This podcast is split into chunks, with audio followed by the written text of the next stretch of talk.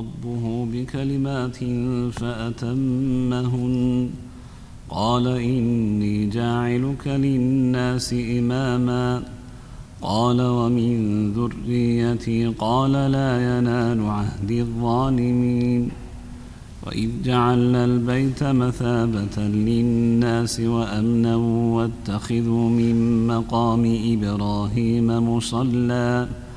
وعهدنا إلى إبراهيم وإسماعيل أن طهرا بيتي للطائفين والعاكفين والركع السجود. وإذ قال إبراهيم رب اجعل هذا بلدا آمنا وارزق أهله من الثمرات من آمن منهم بالله واليوم الآخر. قال ومن كفر فأمتعه قليلا ثم أضطره إلى عذاب النار وبئس المصير. وإذ يرفع إبراهيم القواعد من البيت وإسماعيل ربنا تقبل منا إنك أنت السميع العليم. ربنا وجعلنا مسلمين لك ومن ذريتنا أمة مسلمة لك وأرنا مناسكنا وتب علينا. إنك أنت التواب الرحيم. ربنا وابعث فيهم رسولا منهم يتلو عليهم آياتك ويعلمهم الكتاب والحكمة ويزكيهم إنك أنت العزيز الحكيم ومن يرغب عن ملة إبراهيم إلا من سفه نفسه ولقد اصطفيناه في الدنيا وإنه في الآخرة لمن الصالحين. إذ قال له ربه أسلم قال أسلمت لرب العالمين. ووصى بها إبراهيم بنيه ويعقوب يا بني إن الله اصطفى لكم الدين. فلا تموتن إلا وأنتم مسلمون. أم كنتم شهداء إذ حضر يعقوب الموت؟ إذ قال لبنيه ما تعبدون من بعدي؟ قالوا نعبد إلهك وإله آبائك إبراهيم وإسماعيل وإسحاق. إلها واحدا ونحن له مسلمون. تلك تلك أمة قد خلت لها ما كسبت ولكم ما كسبتم ولا تسألون عما كانوا يعملون.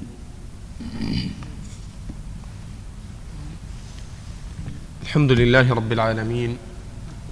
والصلاة والسلام على نبينا محمد وآله وصحبه أجمعين. أما بعد فقد وصلنا في هذه السورة المباركة إلى ما سمعناه من تلاوة أخينا الشيخ علي حفظه الله وهو قوله تبارك وتعالى وإذ ابتلى إبراهيم ربه بكلمات فأتمهن. وقد أخرج الإمام الطبري بإسناد صحيح وغيره عن ابن عباس في تأويل هذه الآية. قال ابتلاه الله بعشر. فذكر منها المضمضة والاستنشاق والسواك وقص الشارب ونتف الإبط وحلق العانة والاستنجاء بالماء من الغائط والبول. وقد ذهب جماعة من أهل العلم إلى أن الذي ذكره ابن عباس رضي الله عنه هو من ضمن الكلمات التي ابتلى الله نبيه إبراهيم بها.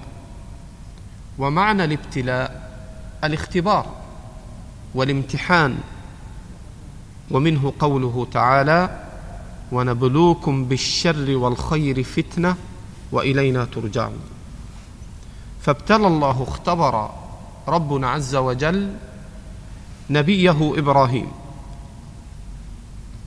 وهنا إبراهيم مفعول به وربه فاعل وقوله بكلمات بأوامر التي منها ما ذكره ابن عباس رضي الله عنه من هذه الخصال كقص الشارب ونتف الإبط وحلق العانة. قال الله جل وعلا فأتمهن عمل وأتم ما أمره الله عز وجل به. قال إني جاعلك للناس إماما. فبعد أن قام نبي الله إبراهيم بهذه الكلمات كافأه الله عز وجل وأكرمه أنه جعله للناس إماما يقتدى به في توحيد الله عز وجل وفي عبادة الله تبارك وتعالى. قال الله جل وعلا قال ومن ذريتي طمع نبي الله إبراهيم في ربه عز وجل أن يجعل من ذريته أئمة كما جعله إماما. فرد الله عز وجل مبينا قال لا ينال عهد الظالمين أي أن الله جل وعلا سيجعل من ذريته أئمة ولكن لن يجعل من ذريته أئمة في الخير إذا حصل منهم الظلم. فإن الظلم يمنع إمامة الدين ويمنع أن يكون الرجل إماما في الخير والهدى وهو ظالم. فكيف يكون إماما في الهدى وهو متلبس بالظلم وظالم وعاص لله فلا يكون إماما في الهدى. وقوله لا ينال عهد الظالمين فعهدي فاعل والظالمين مفعول به. والمعنى أي أن العهد لا يصل ولا يقع على الظالمين. وهناك قراءة أخرى. لا ينال عهد الظالمون. فعلى القراءة الأخرى ينعكس الإعراب. فعهدي مفعول به. والظالمون فاعل. والمعنى أن الظالمين لا يستطيعون أن ينالوا عهد الله فيكون العهد على هذه القراءة مفعول به وعلى القراءة التي هي قراءة حفص وقراءة جمهور القراء عهدي لا ينال عهد الظالمين فالعهد هو الذي لا ينالهم وهذه الآية فيها البيان أنه متى كان الرجل ظالما فإن الله يحرمه أن يكون إماما في الخير. وأما إمامة الحكم فإن الظلم لا يمنع من إمامة الحكم. فقد يكون الرجل إماما أي حاكما وإن كان ظالما. وهذا اعتقاد أهل السنة. لذلك نص أهل السنة ونرى السمع والطاعة لولاة أمورنا وإن جاروا أي وإن حصل منهم الجور والظلم. وقد سمى النبي صلى الله عليه وسلم الحاكم الظالم إماما للمسلمين. فقد أخرج البخاري ومسلم في الصحيحين من حديث أبي هريرة رضي الله عنه أن النبي صلى الله عليه وسلم قال وإنما الإمام جنة يقاتل من ورائه ويتقى به فإن أمر بتقوى الله وعدل كان له به أجر وإن يأمر بغيره كان عليه منه. فجعل النبي صلى الله عليه وسلم الحاكم إماما للمسلمين عدلا كان أو برا. ولذلك فالظلم لا يمنع من إمامة الحكم ولكن الظلم يمنع من إمامة الدين. قال الله جل وعلا لا ينال عهد الظالمين وإذ جعلنا وهنا نبهت أكثر من مرة على خطأ من يقرأ مثل هذه الحروف بالإدغام وإذ جعلنا. هذا خطأ فيجب أن يبين. وإذ جعلنا لا تقل وإذ جعلنا أكثر الناس إذا قرأوا على لهجاتهم المختلفة يقولون وإذ جعلنا. هذا خطأ. هنا ما فيه إدغام فيجب أن تنطق الذال مبينة عن الجيم. وإذ جعلنا. قال الله جل وعلا وإذ جعلنا البيت مثابة للناس. والبيت هنا هو الكعبة. كقوله تعالى إن أول بيت وضع للناس للذي ببكة. وإذ جعلنا البيت مثابة للناس. أخرج الطبري وغيره عن قتادة وغيره من السلف مثابة أي يثوبون إليه مرة بعد مرة. ويرجعون إليه ويكثر وفادتهم عليه. فهذا معنى المثابة. وأصل الثوب في اللغة يقال ثاب الرجل أي إذا رجع. ويثوبون يرجعون. ومثابة أي مرجعا يرجع الناس إليه ولا يملونه. وقد صحح الإمام الألباني ما ثبت عن النبي صلى الله عليه وسلم أنه قال أن الله تبارك وتعالى يقول إن عبدا أصححت له جسمه ووسعت عليه في معيشته تمر عليه خمس سنين لا يفد إلي لمحروم إن عبدا أصححت له جسمه ووسعت عليه في معيشته. تمر عليه خمس سنين لا يفد إلي لمحروم. وهذا هو معنى أن يكثر الإنسان الثوب إلى بيت الله الحرام من حج وعمرة. وقد أخرج الترمذي وغيره وصححه الألباني وغيره أن النبي صلى الله عليه وسلم قال تابعوا بين الحج والعمرة فإن متابعة بينهما تنفيان الفقر والذنوب كما ينفي الكير خبث الحديد. قال الله جل وعلا وإذ جعلنا البيت مثابة للناس وأمنا.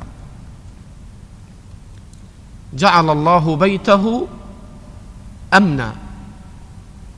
كما قال تعالى ومن دخله كان آمنا وقد جاء عن قتادة وغيره من السلف قالوا كان الرجل في الجاهلية يلقى قاتل أبيه وقاتل أخيه في الحرم فلا يثيره ولا يعرض له.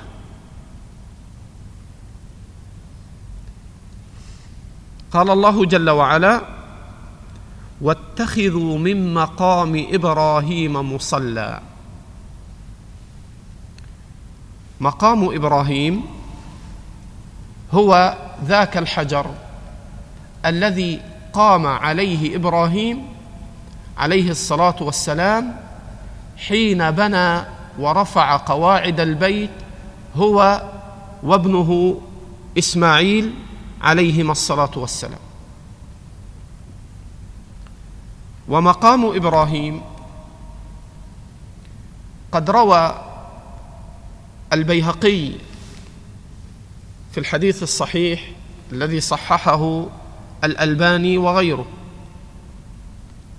أن النبي صلى الله عليه وسلم قال من حديث عبد الله بن عمرو بن العاص أن النبي صلى الله عليه وسلم قال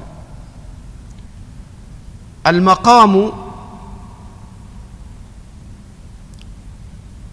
والركن يعني الحجر الأسود من يواقيت الجنة.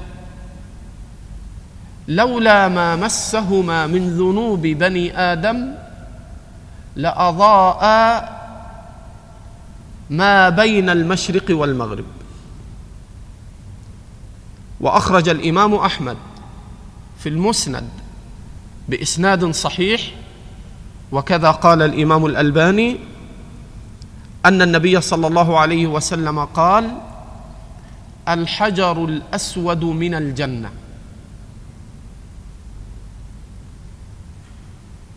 فهذا يدل أن المقام وهو الحجر الذي قام عليه نبي الله إبراهيم والحجر الأسود كلاهما من يواقيت الجنة نزلا من الجنة حقيقة فهما ليس من حجارة الدنيا بل هما من يواقيت الجنة وأطفأ الله نورهما بسبب خطايا بني آدم. نؤمن بذلك كما جاء به الخبر عن رسول الله صلى الله عليه وسلم تصديقا جازما ونكل كيفية ما غاب عنا من تفاصيل ذلك إلى الله. ومن الخطأ ما يفعله كثير من الحجاج والمعتمرين من مس المقام والتمسح به. وقد وضع الآن في هذا الزجاج المعروف فيتمسح الناس بموضع المقام كما يمسحون على الحجر الأسود. وقد أخرج الطبري وغيره عن قتادة قال أمروا أن يتخذوا من مقام إبراهيم مصلى ولم يؤمروا أن يمسحوه. اذا المسح لا يكون إلا للحجر الأسود. أو للركن اليماني. هكذا جاءت السنة. وأما أن يمسح المقام فإن هذا من البدع التي لم تأتي في السنة ولم يجر على ذلك فعل السلف الصالح. والمعنى من قول الله جل وعلا واتخذوا من مقام إبراهيم مصلى ما رواه مسلم في صحيحه من حديث جابر بن عبد الله رضي الله عنهما لما روى حديث حجة النبي صلى الله عليه وسلم وذكر صفة حجه من ابتداء ما لبى في المدينة حتى أنهى حجته عليه الصلاة والسلام. فكان من ضمن ذلك أن النبي صلى الله عليه وسلم بعد أن فرغ من الطواف توجه إلى مقام إبراهيم وهو يقرأ قول الله تبارك وتعالى واتخذوا من مقام إبراهيم مصلى ثم جاء خلف المقام وصلى خلفه ركعتين. فمعنى واتخذوا من مقام إبراهيم مصلى أن يصلى خلف المقام. وقد روى البخاري في صحيحه من حديث أنس رضي الله عنه قال قال عمر وافقت ربي في ثلاث. قال وفي المقام. فنزل قوله واتخذوا من مقام إبراهيم مصلى. قلت يا رسول الله لو اتخذنا من مقام إبراهيم مصلى فنزل قوله واتخذوا من مقام إبراهيم مصلى.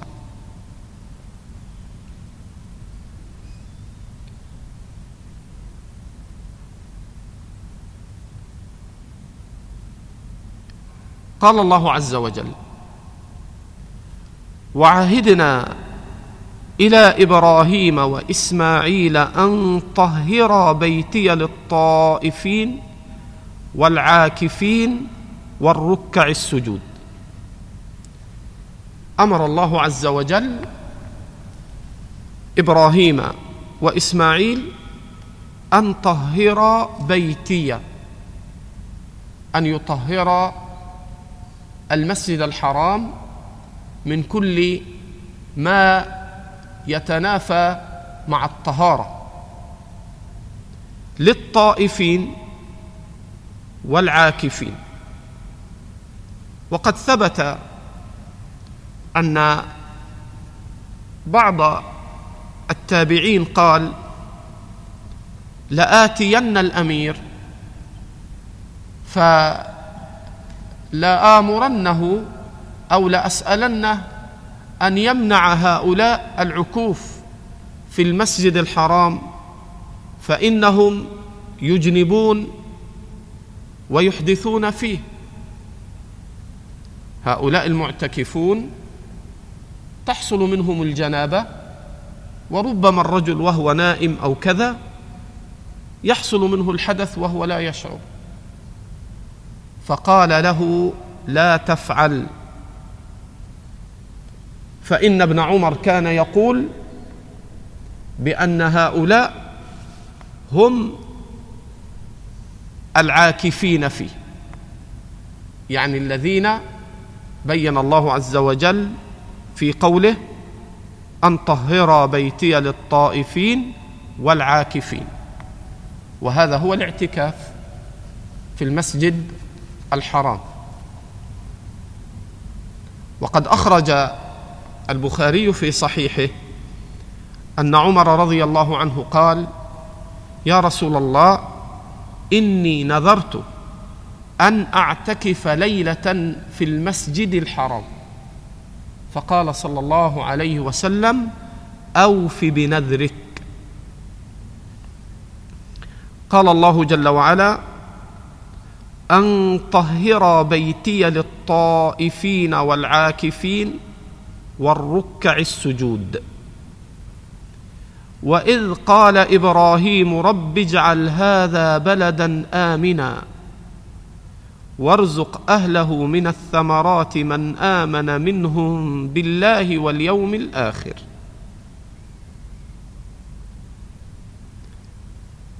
وقد ثبت في الصحيحين أن النبي صلى الله عليه وسلم قال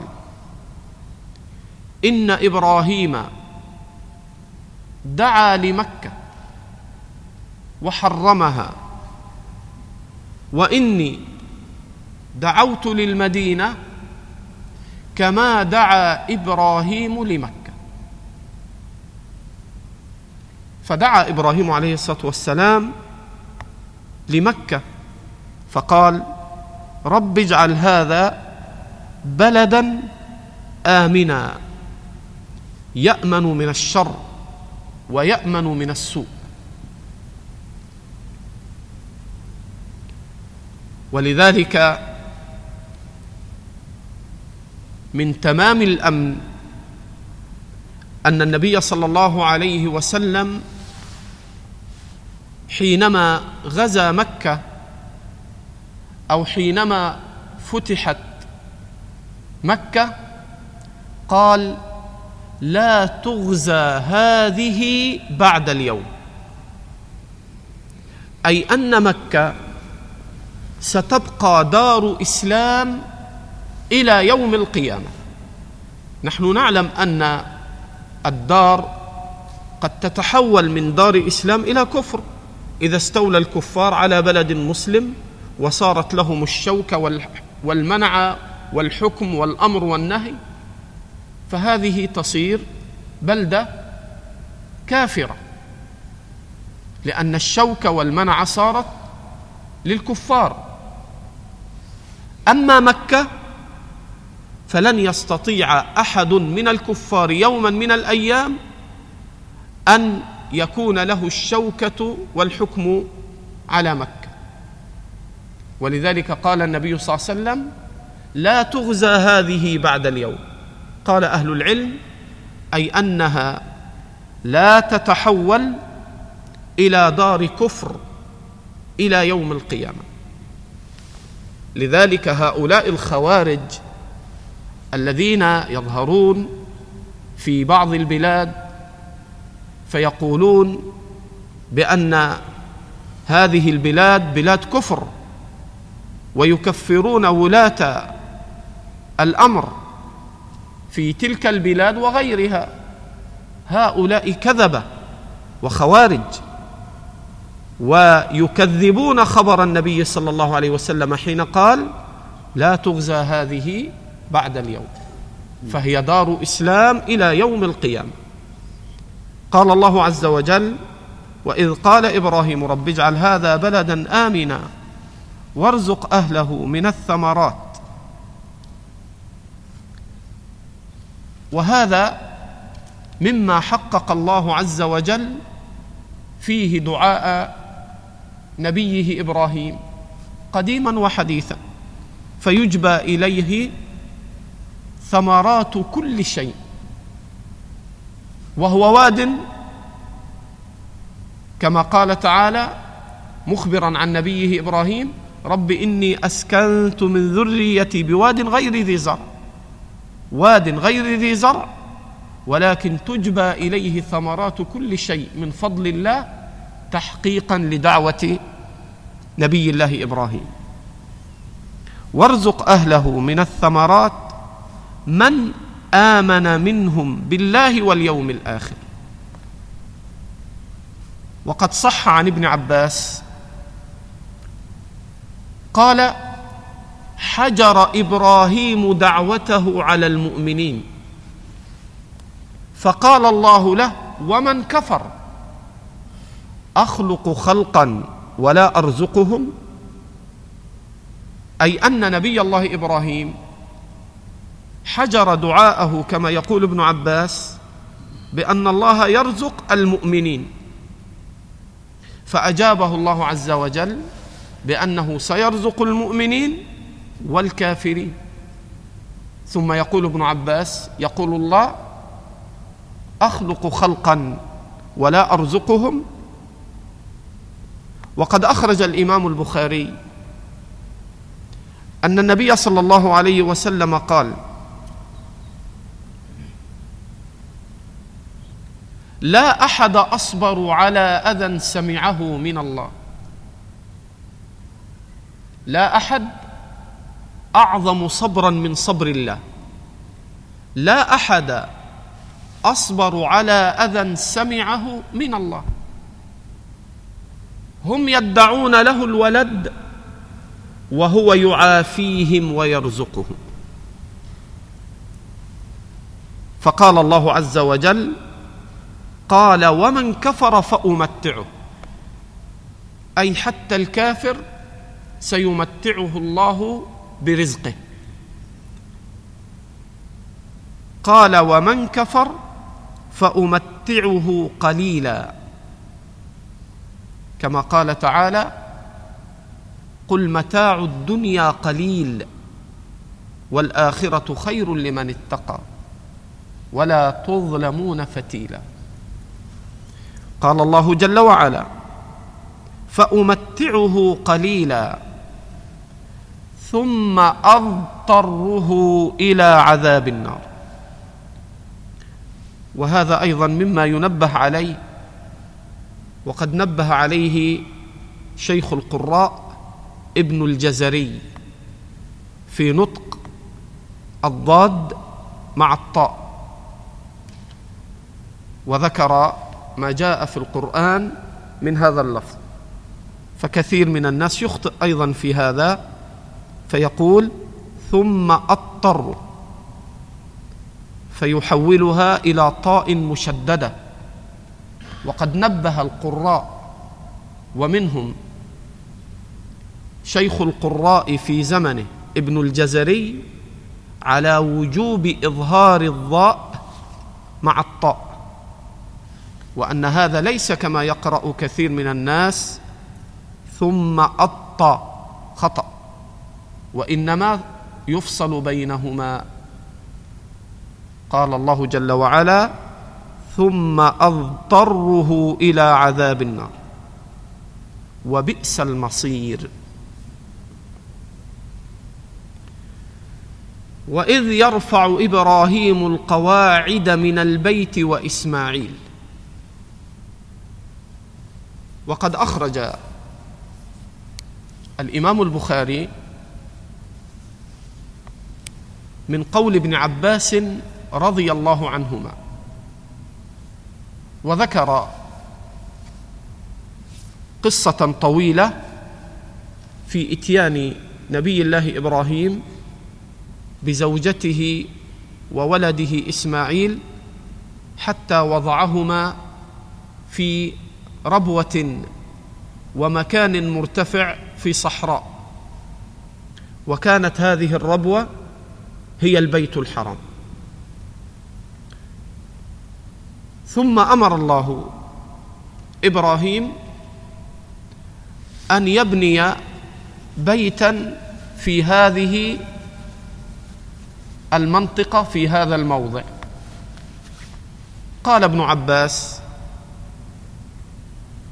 فقال إبراهيم لإسماعيل إن الله أمرني أن أبني بيتا ها هنا.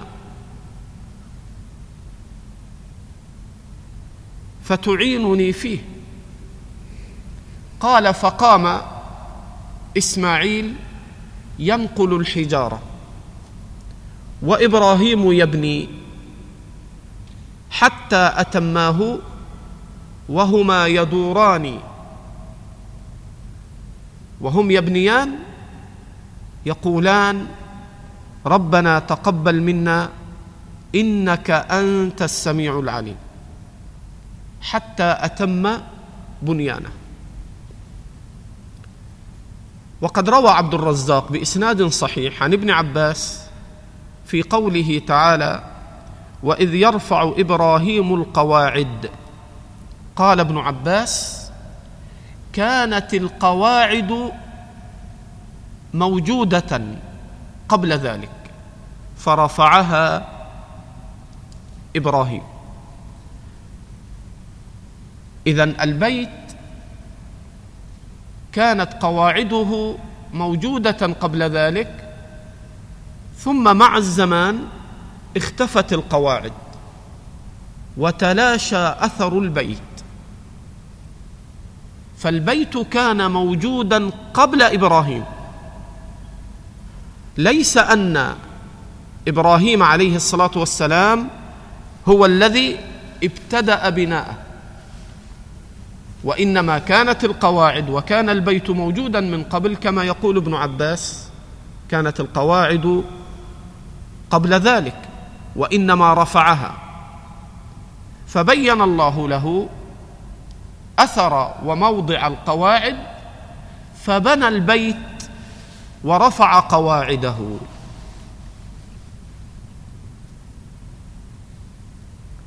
ربنا تقبل منا إنك أنت السميع العليم. قرنا دعاءهما بفعل الطاعة.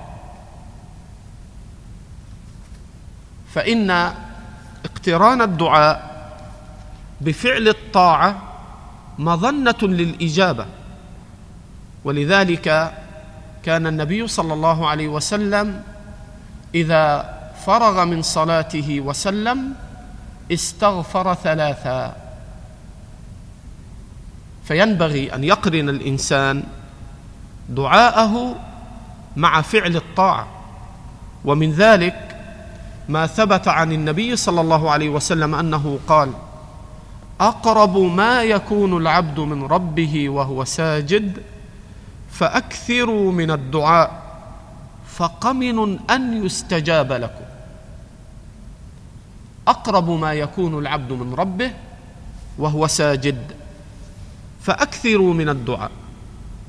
تكثر من الدعاء مع اقتران فعلك للطاعة. أكثر أقرب ما يكون العبد من ربه وهو ساجد. فأكثروا من الدعاء.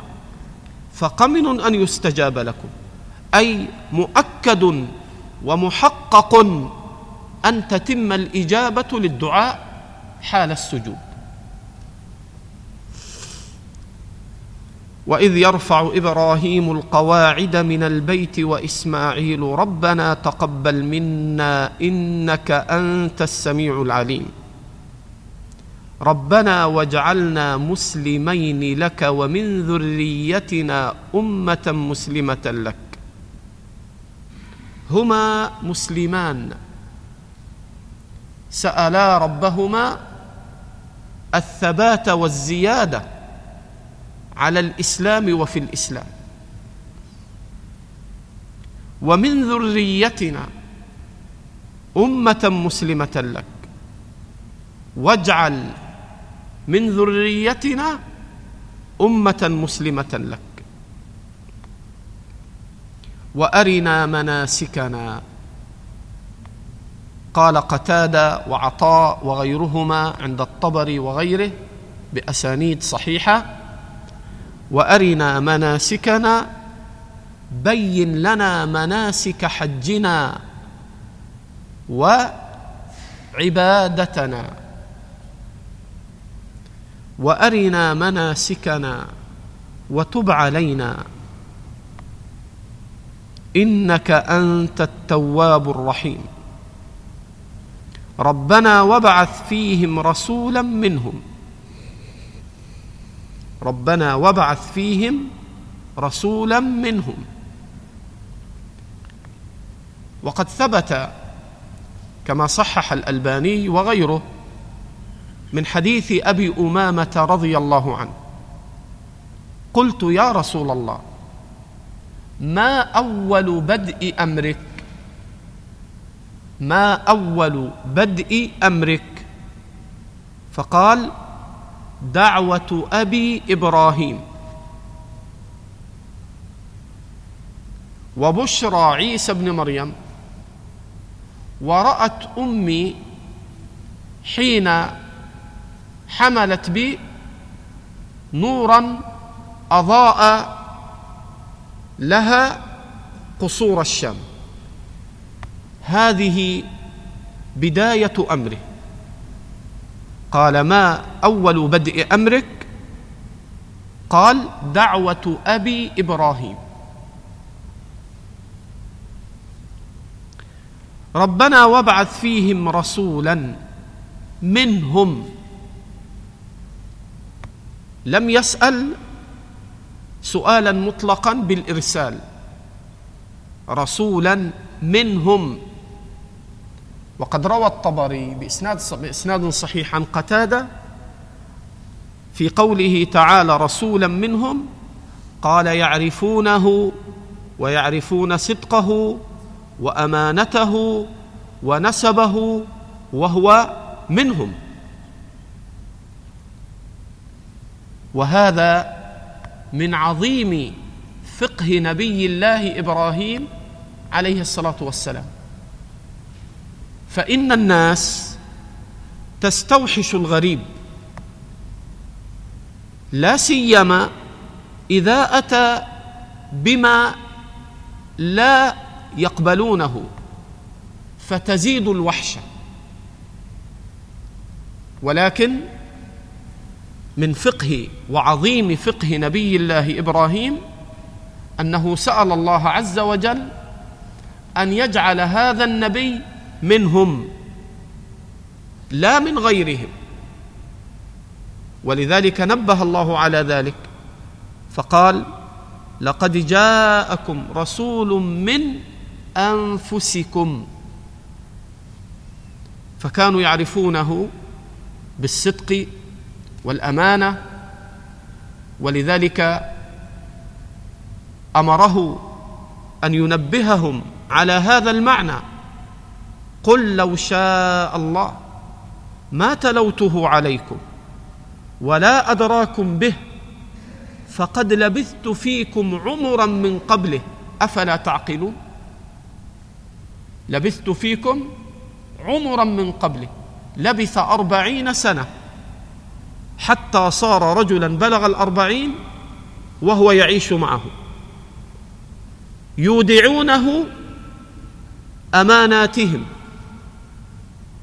ويسمونه الصادق الأمين. كل ذلك تثبيت لصدقه ولبيان حجته. فقد لبثت فيكم عمرا من قبله. أفلا تعقلون؟ يعلمون أنه أمي. وما كنت تتلو من قبله من كتاب ولا تخطه بيمينك. اذا لارتاب المبطلون. يعرفونه بالصدق والأمانة. يعرفونه بالأمية. ما تعاطى قراءة ولا كتابة. ولذلك تنبه وفطن لهذا المعنى هرقل كما في صحيح البخاري. حين سأل أبا سفيان قبل أن يسلم فقال هرقل لأبي سفيان أكنتم تتهمونه قبل أن يقول مقالته تلك؟ يعني قبل أن يدعي الرسالة. كان معروفا عندكم بالكذب؟ قال لا. بل كان معروفا بالصدق والأمانة وحسن الخلق. فقال في آخر حديثه قال قد علمت أنه ما كان ليترك الكذب على الناس ثم يكذب على الله. فكل هذا من قوله تعالى رسولا منهم. وهذا كما نبهت من عظيم فطنة وفقه أبينا إبراهيم عليه الصلاة والسلام. قال الله جل وعلا مخبرا عن نبيه الخليل إبراهيم ربنا وبعث فيهم رسولا منهم.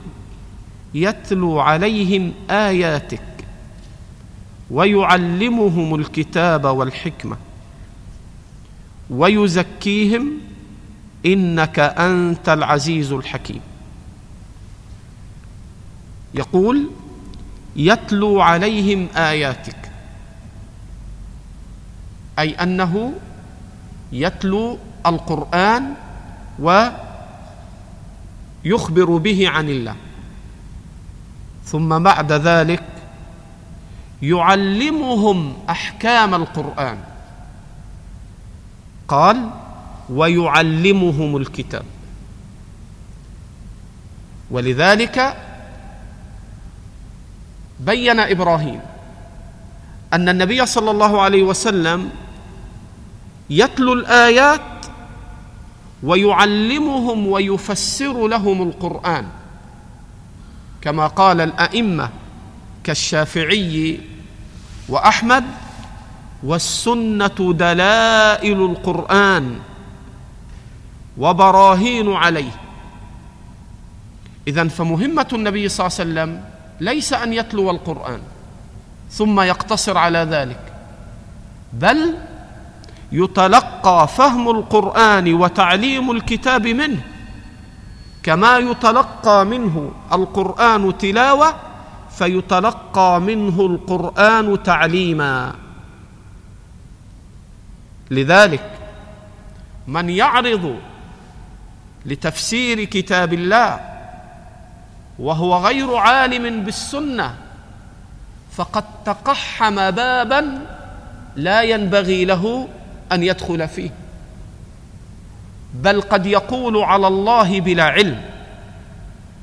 لأن السنة هي بيان القرآن وتفسيره ودلائل عليه.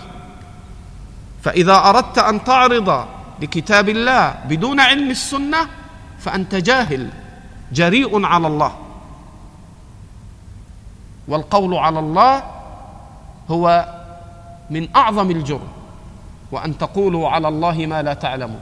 فإذا جاءك مفسر يفسر شيئا من كتاب الله دون أن يقرن ذلك ببيان السنة ودون أن يقرن ذلك بما جاء عن الصحابة فاعلم أنه منحرف فاحذره. وإن كان سيبويه زمانه بلغ في علم اللغة العربية مبلغ سيبويه.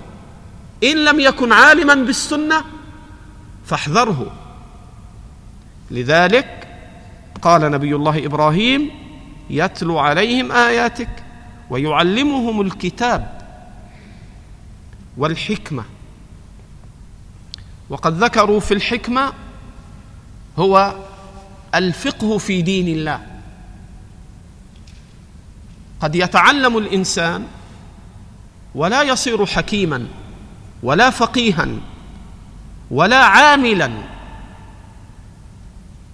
فأراد نبي الله إبراهيم أن يجمع الخير كله لهذه الأمة.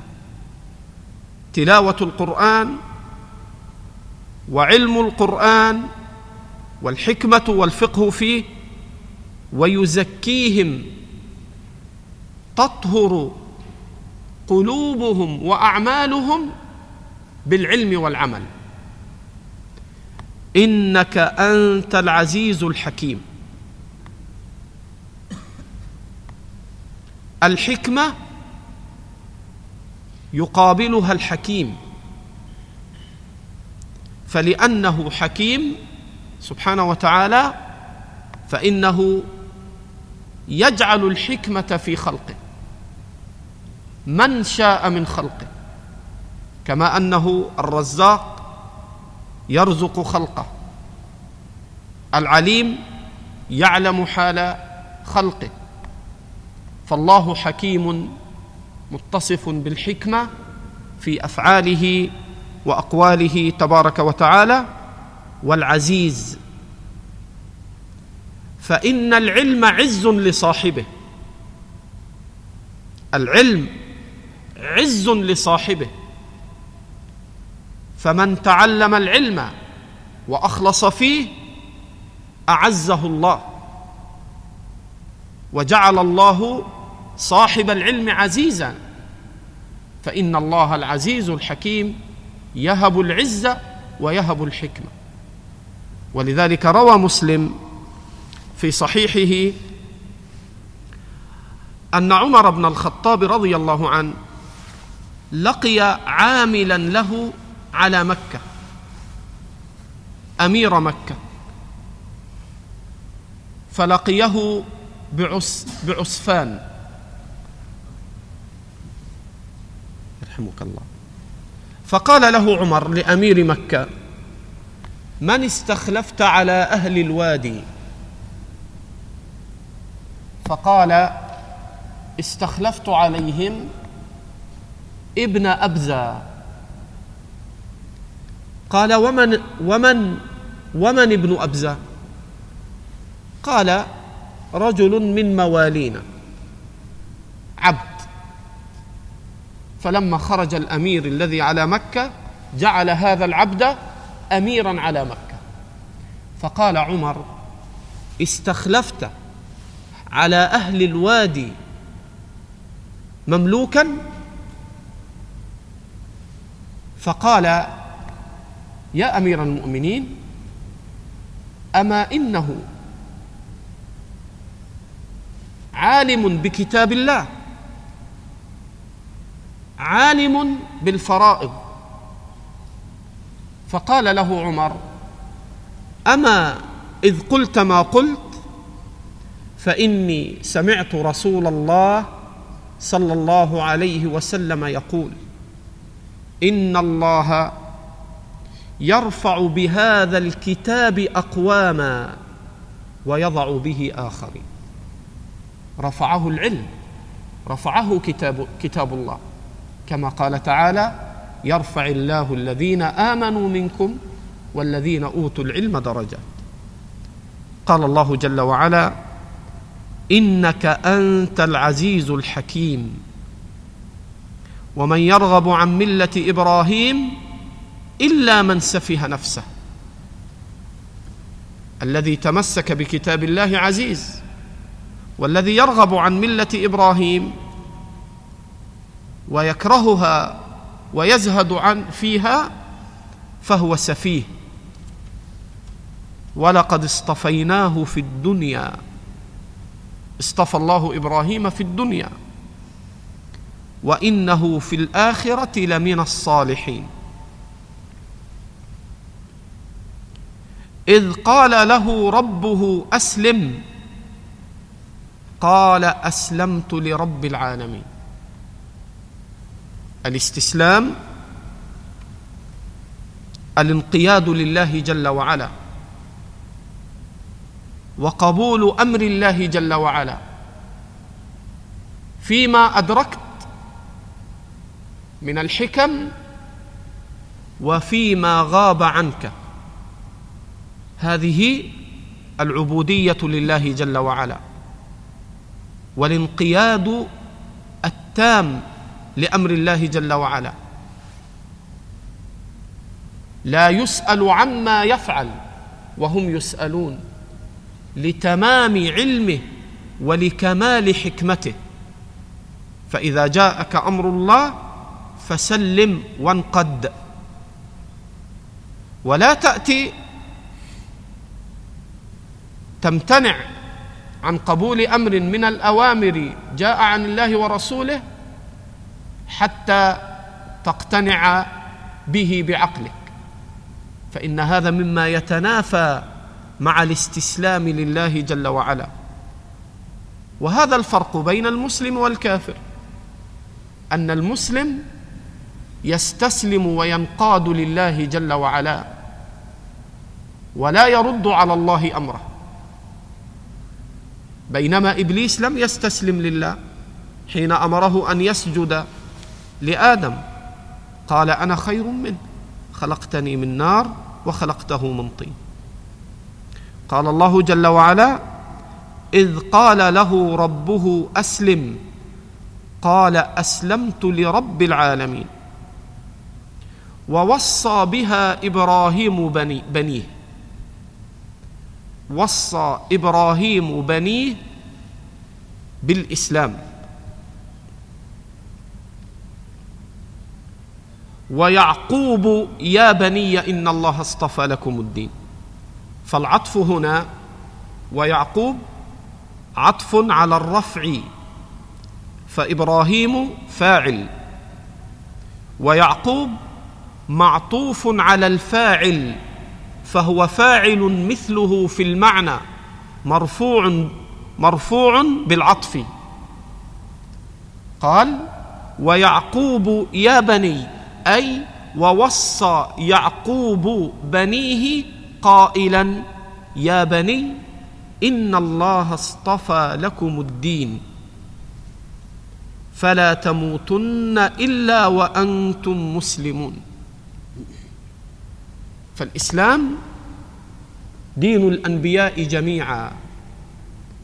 كما في صحيح البخاري أن النبي صلى الله عليه وسلم قال إن معاشر الأنبياء إخوة لعلات ديننا واحد. ما الإخوة اللعلات؟ إخوة لعلات هم هم الإخوة من العصب الإخوة من الأب وأمهاتهم شتى فهم الأخوة من الأب وأمهاتهم مختلفات. هؤلاء يسمون إخوة لعلات. إن معاشر الأنبياء كما في صحيح البخاري إخوة لعلات. ذلك أن ديننا واحد. فالدين واحد. في أصل الاعتقاد والأحكام الشرعية الفرعية من حلال وحرام مختلفة. قال الله جل وعلا ووصى بها إبراهيم بنيه ويعقوب يا بني إن الله اصطفى لكم الدين فلا تموتن إلا وأنتم مسلمون. أم كنتم شهداء؟ إذ حضر يعقوب الموت إذ قال لبنيه ما تعبدون من بعدي؟ قالوا نعبد إلهك وإله آبائك إبراهيم وإسماعيل وإسحاق إلها واحدا ونحن له مسلمون. تلك أمة قد خلت مضت لها ما كسبت ولكم ما كسبتم ولا تسألون عما كانوا يعملون. والله أعلم بمراد كلامه. جزاكم الله خيرا. عندك شيء؟ عندك حاجة؟ تفضل